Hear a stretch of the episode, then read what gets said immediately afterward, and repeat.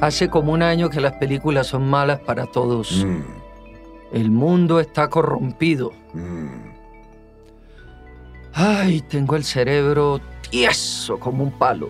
Siempre lo has tenido así. ¿Mm? Pareces un pájaro carpintero.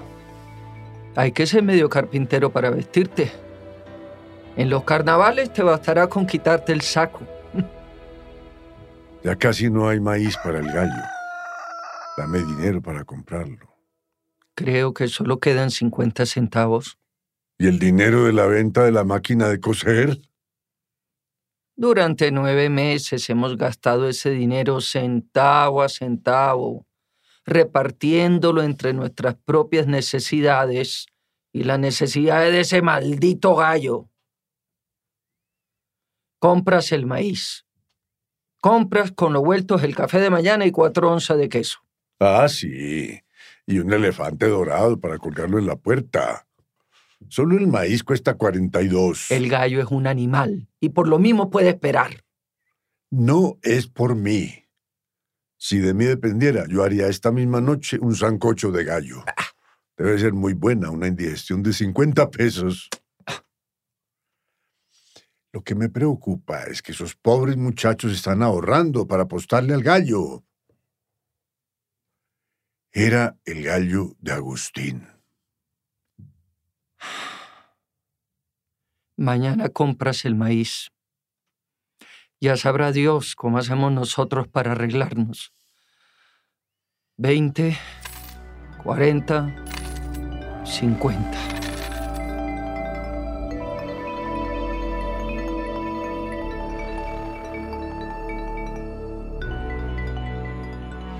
Lo que están oyendo ustedes es apartes de una obra de teatro basada en eh, una de las eh, novelas de García Márquez eh, que muchos conocimos desde pequeños. El coronel no tiene quien escriba. En este momento se está presentando en el Teatro Colón bajo la dirección de Jorge Alí Triana, adaptación teatral de Verónica y Jorge Alí Triana.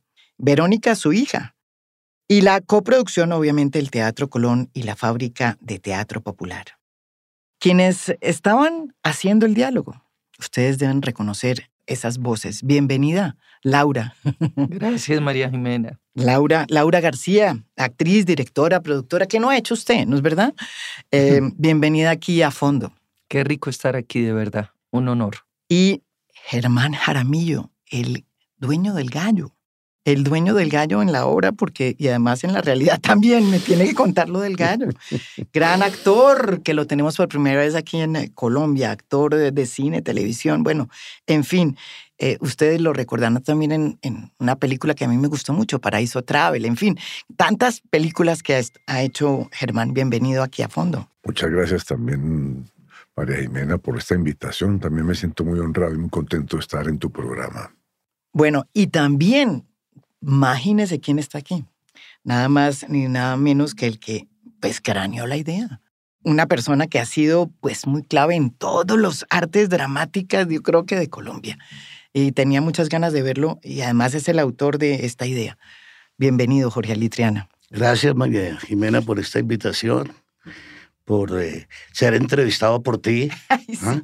por supuesto. Raro, ¿no? Raro. Sí, yo creo que es la primera vez. ¿No es verdad que la Sí, es la primera Sí, vez. ya. Y, y la admiración que tengo por tu trabajo, tu valentía, tu seriedad, pues nos, nos place mucho estar conversando contigo acerca de un trabajo que apreciamos tanto, como es El Coronel no tiene... La versión teatral. del La Coronel. versión, Sí, exacto. la versión teatral del Coronel no, no tiene quien escriba, que es, es una decisión tuya. Eh, Esa es la primera pregunta. Tú has trabajado además con éxito, cosa que es muy difícil de decir, digamos, toda la cosmogonía de García Márquez, ¿no? Una de las pocas buenas películas que hay sobre García Márquez, yo creo, sobre una obra de García Márquez la hiciste tú. Pero la pregunta es, Jorge Ali, es ¿por qué el coronel? ¿Y cuándo ocurre esta idea? ¿Y cuándo llega a Colombia? Esta es Porque- una historia muy vieja. En el año 85 yo hice una película de un guion original de Gabo, no de una adaptación. Exacto, era un guion original, Sí, ¿es un verdad? guion original, no es una adaptación de un relato Es un guion literario. original. eh, que era Tiempo de Morir. En ese momento conocí a, a Gabo y a mí esta novela me apasionó desde que la leí en los años 80, yo creo. Y quería hacer la película. Y efectivamente eh, empecé a trabajar el guion, alcancé a leerle a, a, García Márquez eh, eh, unas páginas de la adaptación. Y en ese entonces se estrenó la película de Francesco Rossi, Crónica de una muerte anunciada, con la cual eh, no estuvo muy de acuerdo, no le gustó para nada. Y realmente siendo un magnífico director, maravilloso director, no fue una película afortunada. Y creo que por, no por culpa de él. Entiendo que él le propuso a Gabo que hiciera esa película en Sicilia. Y Gabo insistió en que se hiciera en Colombia. En Monpós. En Monpós y en Cartagena en un universo que Rossi no conocía, con un reparto. Rarísima esa una especie de salpicón de actores de todas partes por necesidades de producción. Y Gabo dijo en ese momento, no vuelvo a hacer ninguna película basada en un libro mío. ¿No? Y se frustró el proyecto de hacer la película del coronel. Lógicamente, Gabo no cumplió su palabra. Afortunadamente. y, años después la hizo eh, Arturo Ripstein. Exacto, esa era la primera, él, él hizo esa... Sí, e, en, en, México. En México yo vi esa película, además, muy buena. Mm. Tampoco me gusta, me gusta más la mía. No, pero es que es película, fíjese, ya me acuerdo de ese coronel, un coronel distinto a Germán, muy distinto. El, Ripstein la ubica en la guerra de los cristeros en México. Eh, cambiaron mucho la esencia de la novela. Eh, es un guion basado en la novela pero no es un guion, eh, digamos, eh, que, que sea fiel al, a todo el relato que hace García Márquez. De tal manera que esa espina... Muy mexicana, muy mexicana, diría sí, muy mexicana, sí. esa espina me quedó en el corazón. Y dije, bueno, Está bien, era más mexicana, sí, tenía que ver Aunque más la mujer era Marisa Paredes, que es española, ¿no? Sí, es española. pero la versión era muy mexicana, como atada a la, a la historia mexicana. Entonces, para sacarme esa espina, dije, yo de todas maneras tengo que hacer el coronel. Y con frecuencia trabajo en el teatro repertorio español, donde he llevado la línea ha sido fundamentalmente la traducción de... En Nueva York. sí, de, autores latinoamericanos, Vargas Llosa, Jorge Amado, eh, García Márquez. Y entonces en el año 18, con Germán Jaramillo como protagonista también, la estrenamos en repertorio español. Y por supuesto, que hay que hacerla en Colombia, por supuesto. Y eh, teníamos planificado ese estreno para el 12 de octubre del año pasado, que no se pudo por la pandemia. Se propuso hacerla eh, por vías electrónicas, lo cual es un absurdo. El teatro, si no, si tiene alguna, alguna esencia, es el encuentro en vivo esa relación que hay de espectador ah, y actor que se enriquecen uno a otros, el, el, espectador influye sobre la obra y la obra sobre el espectador. Esa es la historia del coronel. Y estoy muy contento de ese montaje. Creo que hemos trabajado... Eh, es distinto, ¿no? Me contaba usted. Necesariamente es distinto. Ya Así cambiar pasa el con el reparto es distinto. Cambiar el espacio también. Eh, hay elementos de la historia que en el público hispano mismo de los Estados Unidos, de Nueva York, no se comprenden. Aquí el marco político de la pues, época de la violencia. Aquí parece como si el tiempo no hubiera pasado. Con esta obra, cuando uno llega a, realmente a entender la obra, es impresionante. La vigencia que tiene. Afortunadamente para la obra, pero desafortunadamente para el país, es un país que se repite y se repite y se repite. Y eso, digamos, en el público hispano de Nueva York no se comprende. En cambio, la, la obra cobra una fuerza aquí, una emocionalidad con el público, una comprensión de cada palabra que, que hace el espectáculo muy potente. Germán, usted ha hecho El coronel no tiene quien escriba esa obra de García Márquez en Nueva York, en el Teatro del Repertorio Español. Ante la audiencia hispana, me imagino que las reacciones son unas, Pero es la primera vez que usted hace El coronel no tiene quien escriba aquí en Bogotá, en Colombia, donde realmente ocurre, sí, la novela de García Márquez.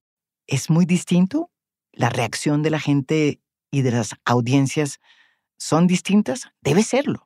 Para mí ha sido una experiencia única en mi carrera. Em, yo nací en 1952. Em, toda mi vida ha estado asignada por la guerra. Eh, yo tengo casi 70 años. Y mm, la última vez que hubo un vislumbre de, una nueva situación en Colombia fue hace aproximadamente cuatro años cuando se firmaron los, cuatro o cinco años cuando se firmaron los acuerdos de paz más recientes. Y ahí aparecía como una esperanza de que uno pudiera llegar a la, a la senectud contemplando un país distinto. Eso no ha sucedido así. Es una gran desgracia porque la agudización de la, del conflicto en Colombia es dramático. Para una persona como yo que vivo hace ya 21 años en el exterior, regresar y contemplar que una ciudad como Bogotá, las ciudades de provincia que he visitado recientemente, Pereira, Manizales, Cali, em, uno siente ese espíritu a través del miedo, mm. de la inseguridad, de la incertidumbre, de la pobreza extrema, de la mm, agudización de las contradicciones sociales en todos los niveles, de, del no respeto a la vida, del asesinato sistemático. Entonces, eso está todo en el coronel. Em, el coronel, eh, en la primera escena, cuando, eh, cuando van al entierro, él dice es el primer muerto de muerte natural que tenemos en muchos años. Y eso es una cosa tremendamente dramática. esa, esa, frase es impresionante, es ¿no? Muy impresionante. Es el primer muerto de, muerte, natural. y estaban sorprendidos porque tenían que ir al entierro a, un, a velar a una persona o a, llorar a una persona que se había muerto pues, de un infarto, de una, una enfermedad. Esa, eso es increíble, esa, esa parte de la... Y la primera cosa que recibe, cuando van en el entierro, pues reciben una orden perentoria del alcalde de no pasar frente a la alcaldía y el pueblo está pues bajo el régimen del terror, del estado de sitio, del toque de queda, del asesinato tipo ley de fuga, que es como matan a Agustín.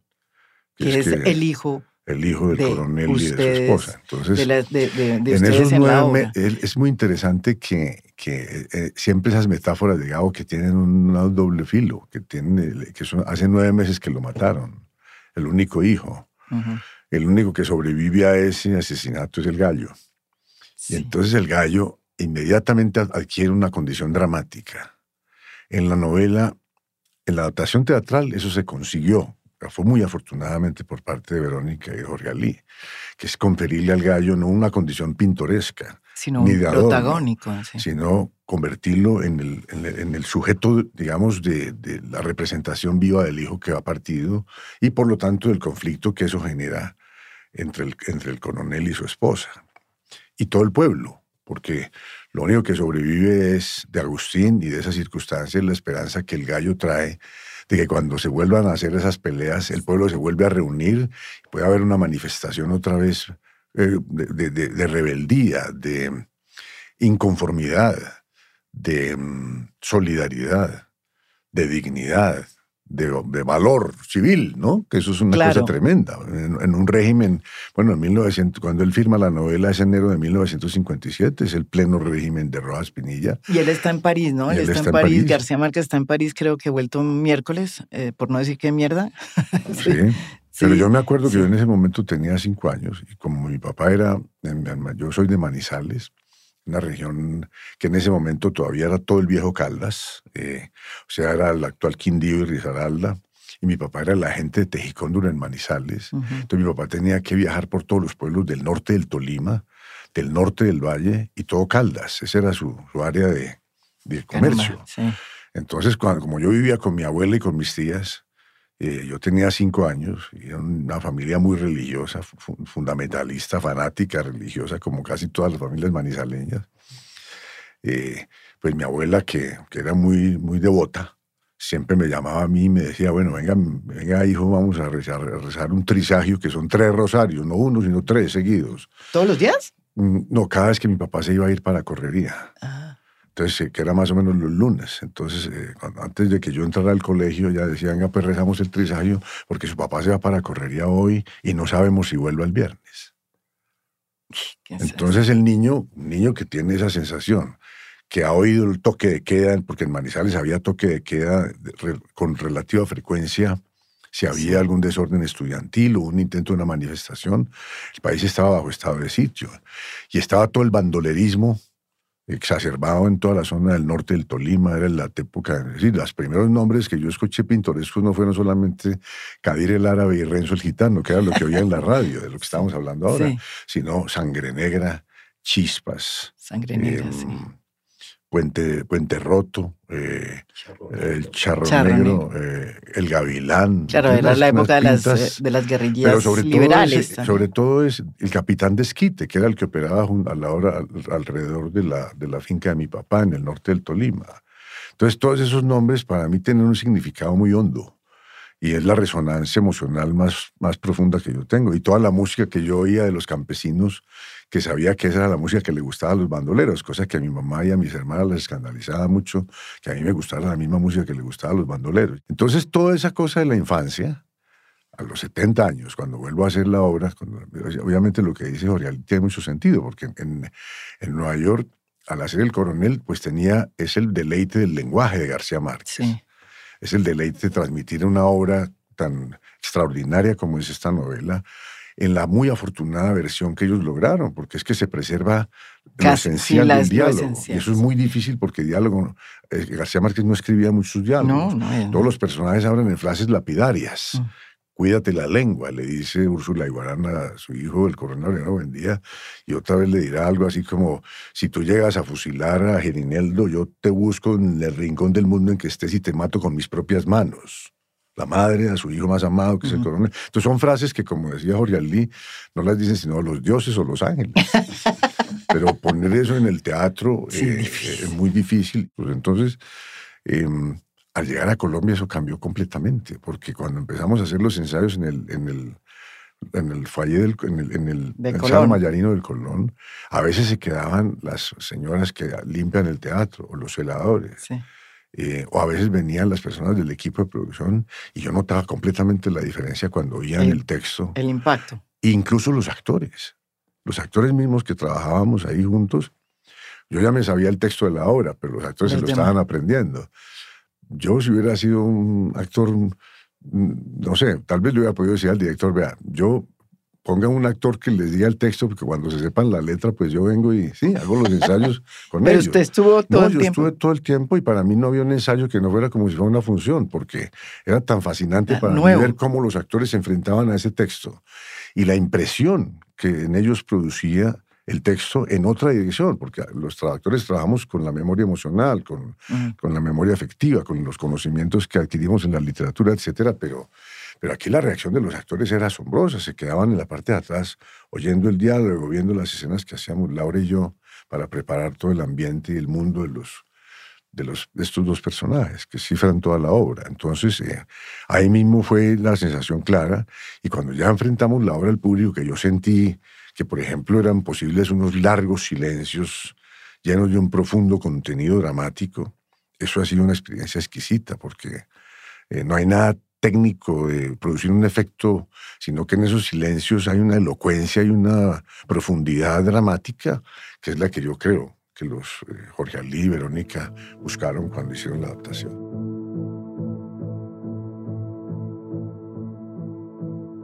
Laura, usted también ha trabajado mucho García Márquez y ha sido pionera en ese sentido y ha trabajado también en muchas otras obras, pero es la primera vez que se mete, porque usted no estaba, no formaba parte del grupo de actores del repertorio español.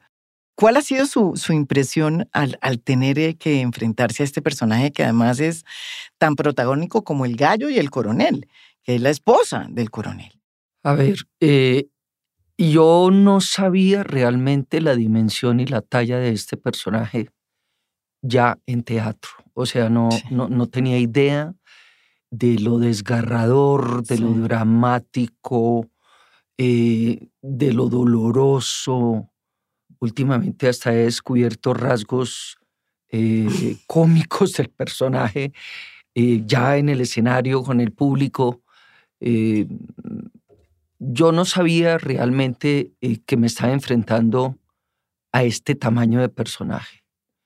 En la medida de los ensayos y en todas las cosas que el director me decía, y en todo lo que salía, pues principalmente con Germán, porque es con quien más actúo en la obra. Tengo algunas escenas con los jóvenes, pero básicamente casi todos con, con el coronel.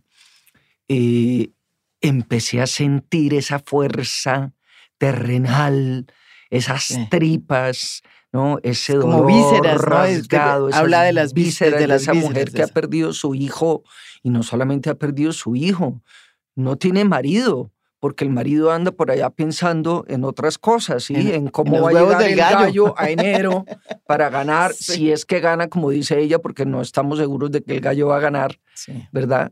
Eh, como, como, como esa mujer es el polo a tierra de la casa, es la que le dice, vendamos el cuadro, aunque todo el mundo tiene el mismo, eh, vendamos el reloj, eh, vendamos ese maldito gallo, ¿sí? Porque es que la dignidad no se come, le dice ella. y él le contesta, no se come, pero alimenta, que eso es muy bonito. Eh, pero, pero sí, yo le decía a Jorge Ali el otro día, Jorge Ali, yo siento que este personaje, que yo no lo vislumbraba así en la novela, eh, es, es de la talla de un personaje de cualquier eh, dramaturgo griego, de una Écuba, de una Electra, de una Clitemnestra, no, es una cosa que yo tengo que dejar todas las tripas en el escenario todas las noches, ¿verdad? Y esa es la parte más, más difícil y también más conmovedora de poder hacerlo, de estar representando esas madres mm. de todo el mundo, de todo el universo, de Colombia, que han perdido a sus hijos de una manera absurda, ¿verdad? Por repartir eh, un pasquín con cualquier noticia de alzamiento sí, porque en el interior Agustín lo matan. Agustín lo matan en la gallera, exactamente. Por, y además, por estar repartiendo ese folleto. Exactamente, información clandestina. Que contenía información clandestina. Y, y, Agustín era el sustento de la casa, porque estos ya son un par de viejos, más o menos, pues para la época. El coronel ya tiene, según la novela, 75 y ella tiene 60, pero pues una mujer de 60 años en aquella época ya era una anciana. Entonces Agustín era el sustento de la casa y Agustín se va entonces empiezan a vender la máquina de coser y empiezan, no, empieza pues todo este periplo terminan ustedes terrible, viviendo con una hambre espantosa, viviendo de cuatro habichuelas que cocinan durante el día y la yuca que se da por ahí. O de lo que le dan del gallo. O de lo que le dan del gallo los muchachos, que entonces ella prepara la mazamorra del maíz del gallo, lo que le sobra, ¿verdad? Entonces, e, e, es, es un personaje fascinante, eh, clásico, es un clásico, ya es un clásico. Y ahorita, y hecho en teatro, es fantástico porque de verdad uno no alcanza a medir la dimensión del personaje cuando lee la novela, pero ya cuando lo representa, ya cuando tiene que encarnarlo, ya cuando se tiene que poner los zapatos, el vestido, todo el dolor ese que tiene, ahí es cuando uno se da cuenta de la grandeza de García Márquez y de la belleza de la adaptación. ¿No? Sí, porque imagínense que lo describió en 1957, cuando todavía pues no había habido falsos positivos. Tenía 30 años. Tenía 30 años, cuando no había visto todo lo que vino después, o sea, todo lo que pasó. Eh, y, ese tema pues de las madres eh, sin los hijos, eh, porque habían sido asesinados, pues no era un tema, ¿no es verdad? Que saliera. Esa es, la, esa es una cosa interesante que es brillante de García Márquez. Por eso ya es un clásico, María Jimena. Y ya es un clásico del teatro colombiano, yo pienso eso. Yo quisiera preguntarle a Jorge Alí por eh, este personaje que es el dueño del pueblo. En la novela es evidente que es el dueño del pueblo y que como todos los dueños del pueblo, pues es eh, el eh, personaje del poder, que representa el poder. Pero en esta versión que nos trae en el Teatro Colón, ese personaje tiene visos de lo que yo podría decir es la estética paraca. Parece como que si el dueño del pueblo fuera un paraca. las obras clásicas tienen esa, esa virtud que son leídas permanentemente como algo vivo. ¿No? Cuando nosotros eh, vemos a Hamlet, encontramos razones que quizás ni el mismo Shakespeare tuvo para escribirle, pero que son profundamente eh, pertenecientes a los grandes conflictos de la existencia humana. Entonces el personaje de Don Sabas es un personaje que estamos en plena guerra liberal conservadora han expulsado a los liberales del pueblo. Él es liberal, pero hizo un pacto histórico con el alcalde ¿ah? para quedarse con las propiedades de la gente que expulsa del pueblo. ¿no? Es millonario y trata de estafar al coronel al comprarle el gallo. El primero le ofrece 900 pesos pues Después le, da, le, le, dice que vale 400 para terminar dándole 60. ¿Eso se parece a qué?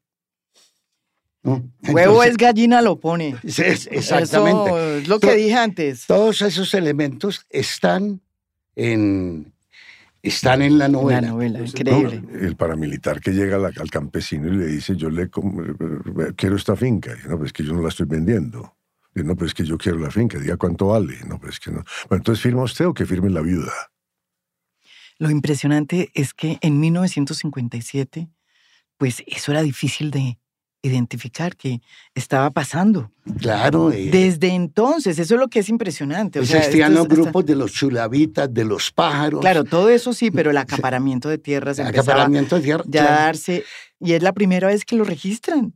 Yo creo que ni siquiera, eh, digamos, antes que el propio registro periodístico, había un registro ya literario. Bueno, yo creo que Caballero Calderón en el ciervo, en Ciervo, sin, tierra, En, eh, en Por eso, otra, registros literarios, estoy diciendo. El Cristo, de, espaldas, El Cristo de espaldas, que son las grandes novelas de, de la violencia, ¿no? Pero eh, lo triste y lo dramático, no desde el punto de vista teatral, sino de la vida, eh, o lo trágico, es que estos elementos que están escritos en, por un chico de 30 años. Sí, chico de 30 años. chico de 30 años en París, muriéndose de, hambre, muriéndose de hambre, tengan hoy en día ¿ah? esa mm, resonancia y esa similitud con la política contemporánea y con el estado social del país. Eh, eso es lo, lo, lo terrible. Quiere decir que repetimos y repetimos la historia de una manera irracional y que tenemos que entrar a pensar en, a fondo qué es lo que nos ha sucedido. Uno se impresiona que después de tantos años de escrita esta novela por García Márquez, pues sea tan vigente y que Germán, como en el caso suyo, el del coronel, que se muere prácticamente esperando una pensión, pues siga habiendo hoy tantos colombianos esperando por una pensión, no solo coroneles, como el coronel no tiene quien escriba. Sí, eso, eso constituye yo creo que la esencia del drama. Es, la, la, manera como uno puede aproximarse a un personaje como este, eh, como actor, lo, por lo menos lo que yo traté de hacer fue... Eh, tratar de eliminar todo lo conocido en mi carrera técnicamente o, ¿De verdad? o, aprendido en otros personajes que yo haya hecho. Grandes personajes, por ejemplo, El Rey Lear. El Rey Lear, yo lo vi. Que lo hice en México. Yo hice una versión primera aquí en Colombia. Que yo la vi, que, estaba... Que yo hacía estaba el, Laura, no, el Conde de Kent, era una versión primera que hizo el Teatro Libre, hace muchos años, que protagonizó Jorge Plata, recientemente desaparecido. Eh, y mm, después yo lo hice en México, en una versión muy concentrada que se produjo en la UNAM, pero yo hacía ya el, Rey Lear, ya tenía la edad para hacer eso. Entonces, eh, y ha habido otros grandes personajes, eh, pero como decía el otro día Jorge Ali, eh, como me decía el otro día, es probablemente el problema de, la grandeza, de que dónde, está, dónde le, aparece a uno una, una circunstancia como esta como actor, porque esto no se puede hacer usando trucos eh, técnicos de puesta en escena o de, recursos. Eh. Si hay humor, por ejemplo, que en esta obra lo hay, es por la honda tragedia que, que se respira. Ese es el límite tan difícil de encontrar o de percibir entre lo trágico y lo cómico. Todo es una vibración que procede del texto y por supuesto del ambiente que la puesta en escena crea. Entonces eso sí constituye un gran deleite ver cómo el público reacciona con risas, en muchas partes de la obra que son terribles. Eh, si el coronel no es capaz de vender el reloj porque le falta coraje para decirle a los muchachos que se lo compren, que se lo compre porque le da lo tiene que volver a colgar, pues viene una escena muy chistosa que a la gente le causa mucha risa, porque es chistoso ese, esa, esa paradoja de ese pobre viejo sin la capacidad ni siquiera de, de, de hablar con los íntimos amigos de su hijo eh, enfrentado eh, en la soledad que eh, muy felizmente también en la adaptación, el único confidente íntimo del coronel es el gallo, porque esta es la sombra del hijo muerto. Pero le quiero decir que en la obra, esa es otra cosa impresionante que usted dijo y yo creo que lo logra también esa, esa adaptación que hicieron Verónica y, Jorge Ali. El, gallo es como si fuera una mascota. ¿Cómo lo cogen? la única que lo detesta es, es pero, pero, pero en una función me tocó eh, limpiarle lo que sabemos que se hizo en la mesa. De la función pasada. De ver, ¿Y usted misma le tocó hacer? Sí, claro. Yo estaba entre cajas y salió John Alex y me dice, Laura, el gallo se... en el lado izquierdo, en el lado derecho de la mesa. Y llegué yo y con mi, con mi pañuelito ram me tocó limpiarle al gallo la, Sí, porque es como si, pero es como si fuera, o sea, lo cogen, lo, es como si fuera un hijo, o sea, es un gallo que se coge y yo veo que lo cogen y la arriba y lo meten y lo no sé qué, que pero yo lo amo, del cuello. Yo lo amo al final cuando ya vale 900 pesos y le doy besos y le digo mi gallito y todo eso. pero ya, ya vale 900 pesos. Pero al principio como ah, que no. Al principio lo odio porque es el causante de la muerte del hijo. Claro. Y es el causante de todas las penurias de ellos todo el hambre que tienen y todo eso. Este viejo coge las habichuelas que van a hacer para un caldo y se las da al gallo. Él consiente más al gallo que a la mujer. Eso, a una mujer no le gusta.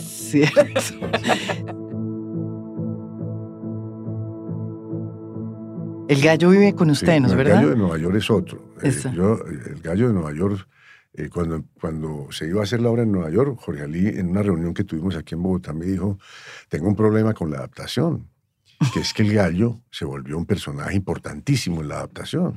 Y eso no se puede hacer con un muñeco ni se puede hacer con un dummy.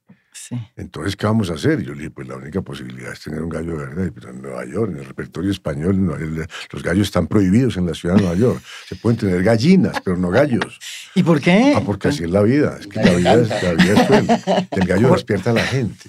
Jorge Ali es un director que cuando va a hacer una obra con sus actores, a mí me la hizo en en la Cándida Herendia su abuela desalmada, me dijo, tienes que llevar un báculo de Colombia a Washington porque en Washington no se consigue el báculo que necesito para la abuela desalmada.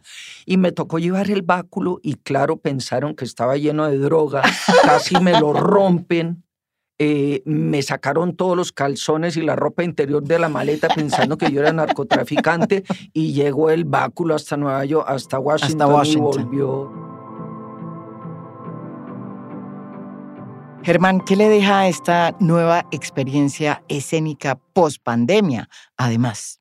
Yo creo que em, ahora que nos quedan cinco funciones en Bogotá, pero que ya sabemos que va a haber más funciones en el resto del país, porque vamos a ir a Santa Marta, vamos a ir a Cartagena, Vamos a ir a Bucaramanga y el próximo año hará una gira mucho más amplia y probablemente una segunda temporada, la obra que ha tenido pues, muy buena aceptación en la público y no se consiguen entradas. No, no se consiguen pues, entradas. hay mucha gente que dice, bueno, pues me tocará esperar a la próxima. Ahora veremos cómo reacciona el Teatro Colón y la Fábrica de Teatro Popular para armar otra temporada.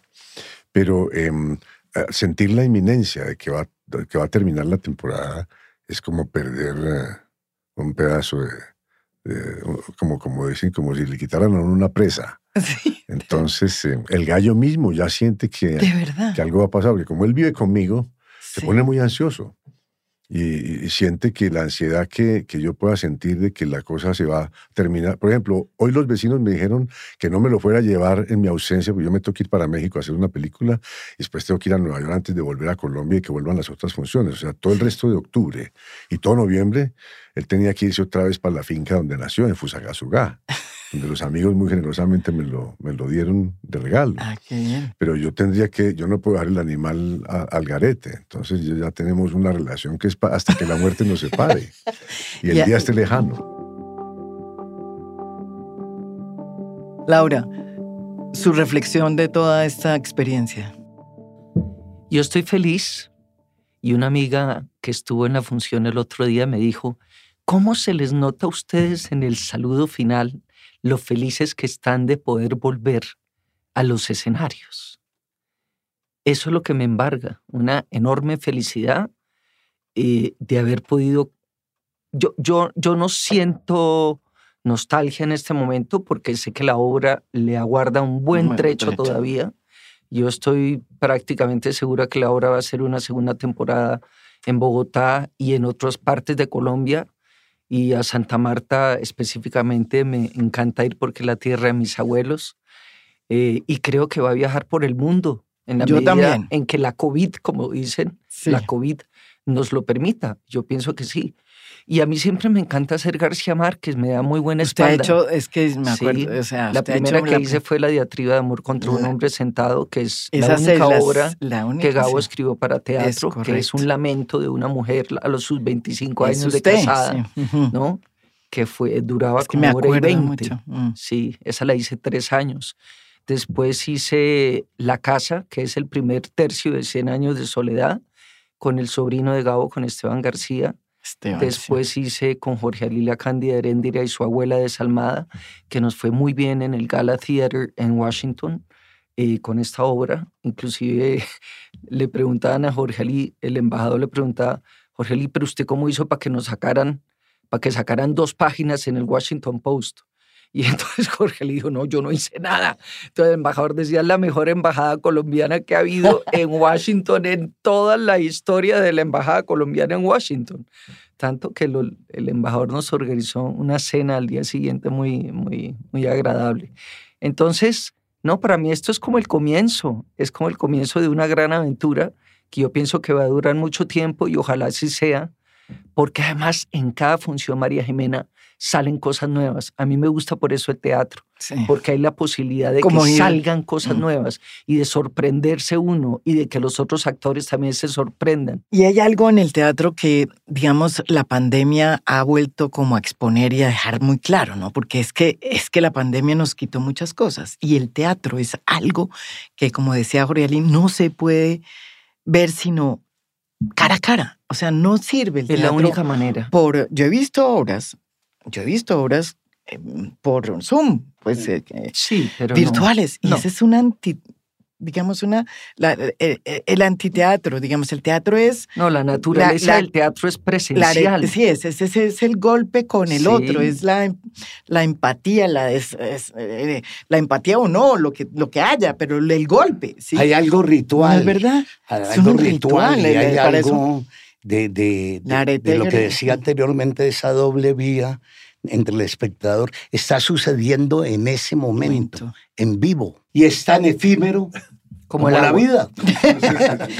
Decía el director Peter Brook, el director inglés, que es un arte escrito sobre el agua. Y es verdad, así es. A mí me preguntan, pero no la van a filmar. Le digo, no sé si la van a filmar. Es probable, pero mejor vayan, porque es que la experiencia nunca es la misma cuando uno la ve filmada, es otra cosa. Ni escuchada. Ni escuchada tampoco. No, y ese, ese escenario, el Teatro Colón, es un altar, ¿no? Es como el Vaticano no, es una de, de, los teatreros, ¿no? Mm, sí. ¿No es cierto? Es un escenario, está excelentemente dotado, tiene un equipo técnico maravilloso. Eh, trabajamos muy armónicamente con ese equipo. Eh, estar celebrando los 129 años del Teatro Colón. esta pandemia trajo cosas terribles, eh, aterradoras, pero otras buenas también. Como todo en la vida, es dialéctico. Convocó a la gente a la reflexión sobre la existencia, sobre la razón de la vida.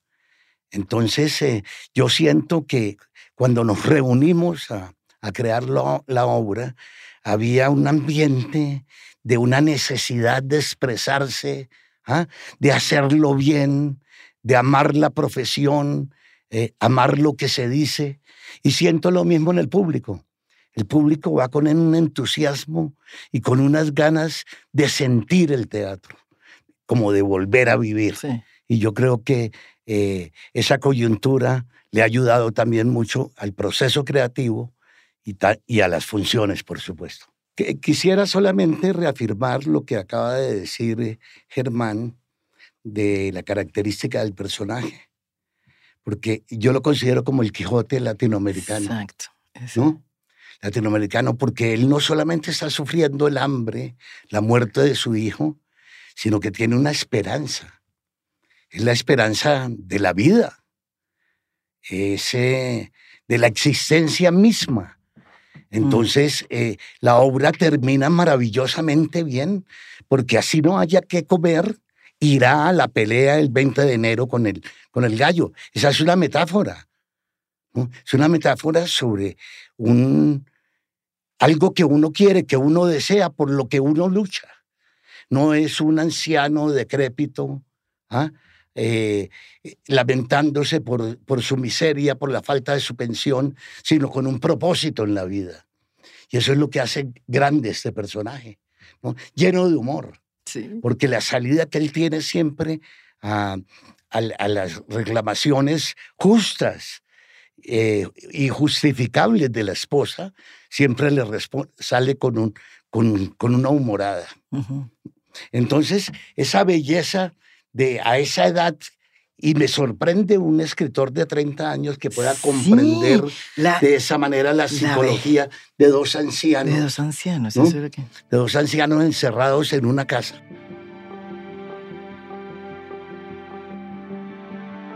No estamos en condiciones de hacer esto. Ponte a pensar cuántos son 900 pesos juntos. Ya falta poco para que llegue la pensión. ¿Estás diciendo lo mismo desde hace 15 años? Por eso, ya no debe demorar mucho. Tengo la impresión de que esa plata no llegará nunca. Llegará. Mm, y si no llega, mm, eres desconsiderado. Eres caprichoso, terco y desconsiderado. Toda una vida comiendo tierra para que ahora resulte que merezco menos consideración que un gallo. Es distinto. Es lo mismo. Deberías darte cuenta de que. de que me estoy muriendo. Que esto que tengo no es una enfermedad, es, es una agonía. Si el doctor me garantiza que vendiendo el gallo se te quite el asma, lo vendo enseguida, pero si no, no. No quiero morirme en tinieblas. Es la misma historia desde hace 40 años. Es la misma historia de siempre. Nosotros ponemos el hambre para que coman los otros. Todo el mundo ganará con el gallo menos nosotros, porque somos los únicos que no tenemos ni un centavo para votar. El dueño del gallo tiene derecho a un 20%. También tenía derecho a que te dieran un puesto cuando te ponían a romperte el cuero en las elecciones. También tenías derecho a tu pensión de veterano después de exponer el pellejo en la guerra civil. Ahora todo el mundo tiene su vida asegurada y tú estás muerto de hambre, completamente solo. No estoy solo. Vamos a hacer una cosa. Lo único que se puede hacer es vender el gallo. También se puede vender el reloj. No lo compran. Mañana mismo convenzo a Álvaro de que me dé los 40 pesos. No te los da. Entonces se vende el cuadro. Todo el mundo tiene el mismo. No lo compran.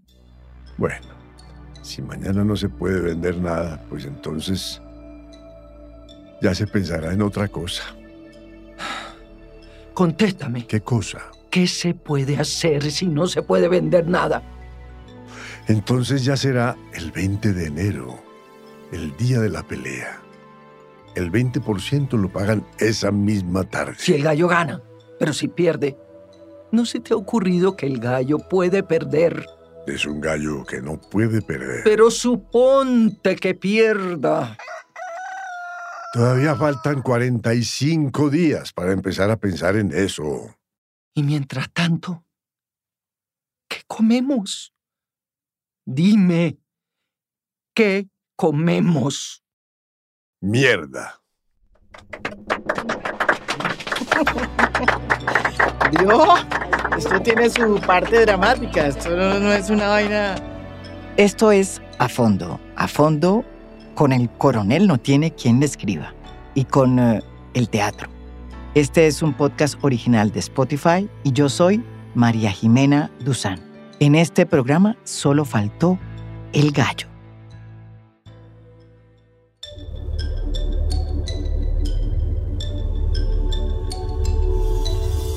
A Fondo es un podcast original de Spotify. Producción general, Lucy Moreno. Editor de contenido, Adrián Ateortúa. Editores de audio, Cristian Leguizamón y Audio Factory. Música original del maestro Oscar Acevedo. Gracias por escuchar. Soy María Jimena Duzán.